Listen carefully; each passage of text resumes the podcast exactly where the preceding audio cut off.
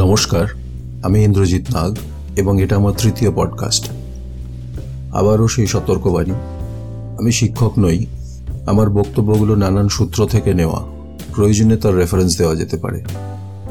আজ আমার আলোচনার বিষয় হল ইন্টেরিয়ার ডিজাইনিংয়ে নেগেটিভ স্পেস নেগেটিভ শব্দটা শুনলেই মনে মনে যে প্রতিক্রিয়ার উদয় হয়, সেটা নেতিবাচক। কিন্তু আসলে ইন্টেরিয়র ডিজাইনিংয়ে নেগেটিভ স্পেস হচ্ছে ইতিবাচক। এবং এর বেশ গুরুত্ব আছে। এজন্য এটাকে বলা হয় হোয়াইট স্পেস প্রথমেই ইন্টেরিয়র ডিজাইনিংয়ে নেগেটিভ ও পজিটিভ স্পেসের সঠিক অর্থ বোঝানো যাক। ঘরের পজিটিভ স্পেস হচ্ছে ঘরের যাবতীয় উপাদান, যেমন আসবাবপত্র, আলো, শিল্পকর্ম, আনুষঙ্গিক উপকরণ এবং নেগেটিভ স্পেস হচ্ছে এই পজিটিভ স্পেস বাদ দিয়ে যে অংশগুলো থাকে, অর্থাৎ ঘরের খালি অংশগুলো। ইংরেজিতে একটা এক্সপ্রেশন আছে ব্রিদিং স্পেস অর্থাৎ যেখানে শান্তিতে শ্বাস নেওয়া যায়, যে অংশগুলো সক্রিয়তা এবং স্টিমুলেশন রহিত। একটা প্রবণতা লক্ষ্য করেছি যে যে কোনো নতুন ঘরে ঢুকেই খুব মনোযোগ সহকারে আমরা ঘরের দেওয়ালের প্রতিটি ইঞ্চি ও মেঝে ও সিলিংয়ের প্রতিটি কোণা কীভাবে ভরাট করব, তাই নিয়েই ব্যস্ত থাকি এবং সুসজ্জিত থেকে খুব সহজেই অতিসজ্জিত করে ফেলি। ভুলে যাই যে এখানেই আমাদের রোজ কর্মক্লান্ত হয়ে ফিরে এসে একটু শান্তির খোঁজ করি। এটাই আমাদের দৈনন্দিন জীবনের প্রেক্ষাপট। এখানে নেগেটিভ স্পেসের প্রয়োজন অত্যন্ত জরুরি। নেগেটিভ স্পেসের প্রধান উপকারিতা হল, অসাধারণ কোনো উপকরণ থেকে মানসিক বিক্ষেপকে অপসারিত করা। ফলে সেই অসাধারণ উপকরণ আরও বেশি চিত্তাকর্ষক হয়ে ওঠে। একটু দূর থেকে যদি আপনি আপনার ঘরের কোনো একটা অংশ ভালো করে পর্যবেক্ষণ করেন, এমন একটা জায়গা থেকে যেখান থেকে সেই জায়গাটাই প্রথমে চোখে পড়ে। তবে আপনি নির্ধারণ করতে পারবেন যে ওইখানে আপনার আকর্ষণের কেন্দ্রবিন্দু কোনো বস্তুকে কীভাবে লক্ষণীয় করে পেশ করা যায়। নেগেটিভ স্পেসের বৈশিষ্ট্য হলো নানা অনাবশ্যক জিনিসগুলি যেন আকর্ষক আসবাবপত্র এবং ফিক্সচার্সগুলোর প্রতিবন্ধক না হয়ে দাঁড়ায়। একটু সহজভাবে বোঝাবার চেষ্টা করি আপনি একটা নতুন ফ্ল্যাটে যদি প্রবেশ করেন, যার দেওয়াল এবং সিলিংয়ের রং সাদা, তাহলে সেটাকে মোটামুটি পুরোটাই নেগেটিভ স্পেস বলা যায়। এবার দেওয়ালের কোনো একটা অংশ যদি রং করা হয়, তবে সেটা একটা পজিটিভ স্পেস তৈরি হলো।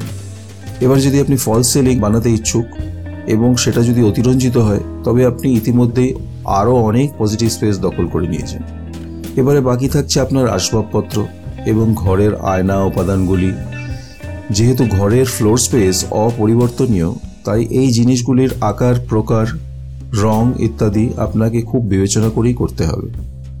না হলে নেগেটিভ স্পেস তলানিতে ঠেকবে। এবং আপনার ঘর একটা বিশৃঙ্খল চেহারা নেবে।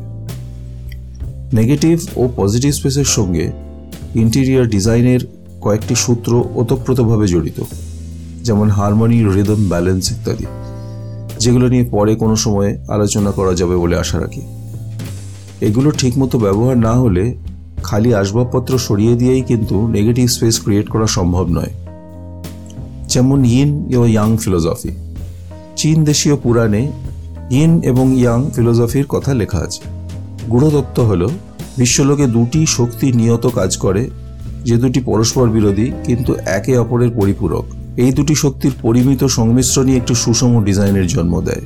এই দুই শক্তি যেমন নিশ্চিত, ঠিক তেমনি নেগেটিভ এবং পজিটিভ স্পেস দুটি অপরিহার্য এবং প্রয়োজনীয়। এবারে নেগেটিভ স্পেস তৈরি করার কিছু কায়দা নিয়ে আলোচনা করব। প্রথম সরলীকৃত সমাধান হলো নেগেটিভ স্পেসকে পজিটিভ স্পেসের চারদিকে বিস্তার না করে প্রথমেই ভাবুন পজিটিভ স্পেস থেকে কি কি বাদ দেওয়া যায়। একটি উদাহরণ, আমাদের সবার একটা ধারণা বা প্রবণতা আছে যে সোফার সামনে একটা কফি টেবিল থাকা অত্যন্ত জরুরি। বরঞ্চ নিজেকে প্রশ্ন করুন যে সেটার কি আদপেই প্রয়োজন আছে? এখন সোফা টেবিলের জনপ্রিয়তা বাড়ছে এবং সেগুলো ছোট জায়গার মধ্যে তার কার্যকারিতা বজায় রাখছে। আর সাইড টেবিল তো আছেই। অর্থাৎ আপনার স্পেস বুঝে আপনি কফি টেবিলের প্রয়োজন নিয়ে চিন্তা করবেন। এভাবে অনেকটা নেগেটিভ স্পেস এর সংযোজন হয়। নেগেটিভ স্পেসের ব্যবহার সম্বন্ধে কয়েকটি টিপস প্রথমত, ভারী ক্যাবিনেটসের ব্যবহার কমাতে হবে। ভারী ক্যাবিনেটস অনেকটা থ্রি স্পেস নিয়ে নেয়। ঘরটা ছোট দেখায়। সুতরাং যেটুকু প্রয়োজন সেটুকুই ক্যাবিনেটসের সাইজ হওয়া উচিত। এবং বড় সাইজের ক্যাবিনেট হলে ডিপ শেডস অ্যাভয়েড করতে হবে, যেমন ডিপ ব্রাউন ব্ল্যাক ইত্যাদি। দ্বিতীয়ত, বেডরুমের নেগেটিভ স্পেস বাড়াতে গেলে, বিশেষ করে ছোট বাথরুমের প্যাটার্নযুক্ত ওয়াল এবং ফ্লোর টালির ব্যবহার খুবই কার্যকর। তাতে কোনো বিশেষ উপাদান না থাকলেও ডিজাইন চিত্তাকর্ষক হয়ে ওঠে এবং স্বচ্ছ কাঁচের প্রয়োগেও বড় স্পেসের বিভ্রম তৈরি করে। তৃতীয়ত লিভিং এরিয়া দেখাতে হবে শান্তিপূর্ণ। আসবাবপত্র হবে নিচু প্রকারের এবং তার পরিমাণ হবে ঘরের স্পেসের সঙ্গে সামঞ্জস্য রেখে। কোনো একটি ওয়াল হ্যাঙ্গিং অথবা একটি ওয়াল ল্যাম্প বেডরুমের নেগেটিভ স্পেসকে লক্ষণীয় করে তোলে। কম উপাদান ব্যবহার করেও বেডরুমকে আকর্ষণীয় করে তুলতে গেলে ইন্টেরিয়ার ডিজাইনাররা কোনো ছোট এরিয়াতে প্যাটার্ন ওয়ালপেপার ব্যবহার করেন। এছাড়া মূলগত কিছু সমাধান আছে, যেমন ন্যাচারাল লাইটের প্রচুর সরবরাহ থাকতে হবে। দেওয়ালের মিউটেড রঙের উপরে সূর্যের আলো পড়ে একটা মিনিমালিজমের অনুভূতি দেয়। ঘরের ভেতর যাতায়াতের রাস্তা সঠিক নির্ণয় করতে হবে। সেটাই ঘরের মেঝের নেগেটিভ স্পেস সেটা যথেষ্ট না হলে ঘরের মধ্যে চলাচলের খুবই অসুবিধে হয়। পজিটিভ স্পেস কেবল আসবাবপত্র অথবা নানা উপাদান দিয়েই হয় না।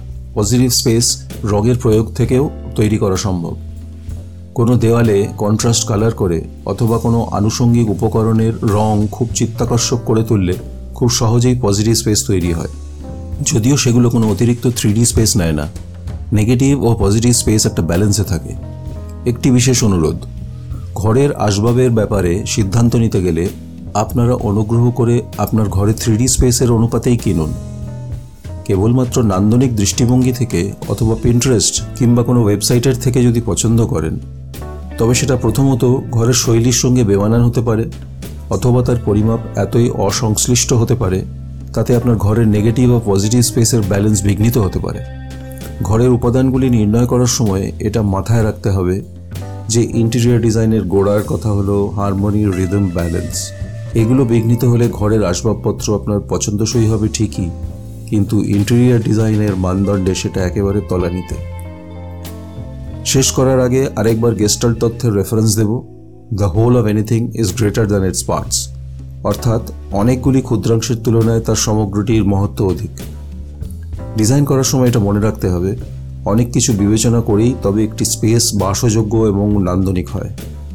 ধন্যবাদ। আশা করি আবার কোনো নতুন তথ্য নিয়ে আপনাদের সামনে আসতে পারব।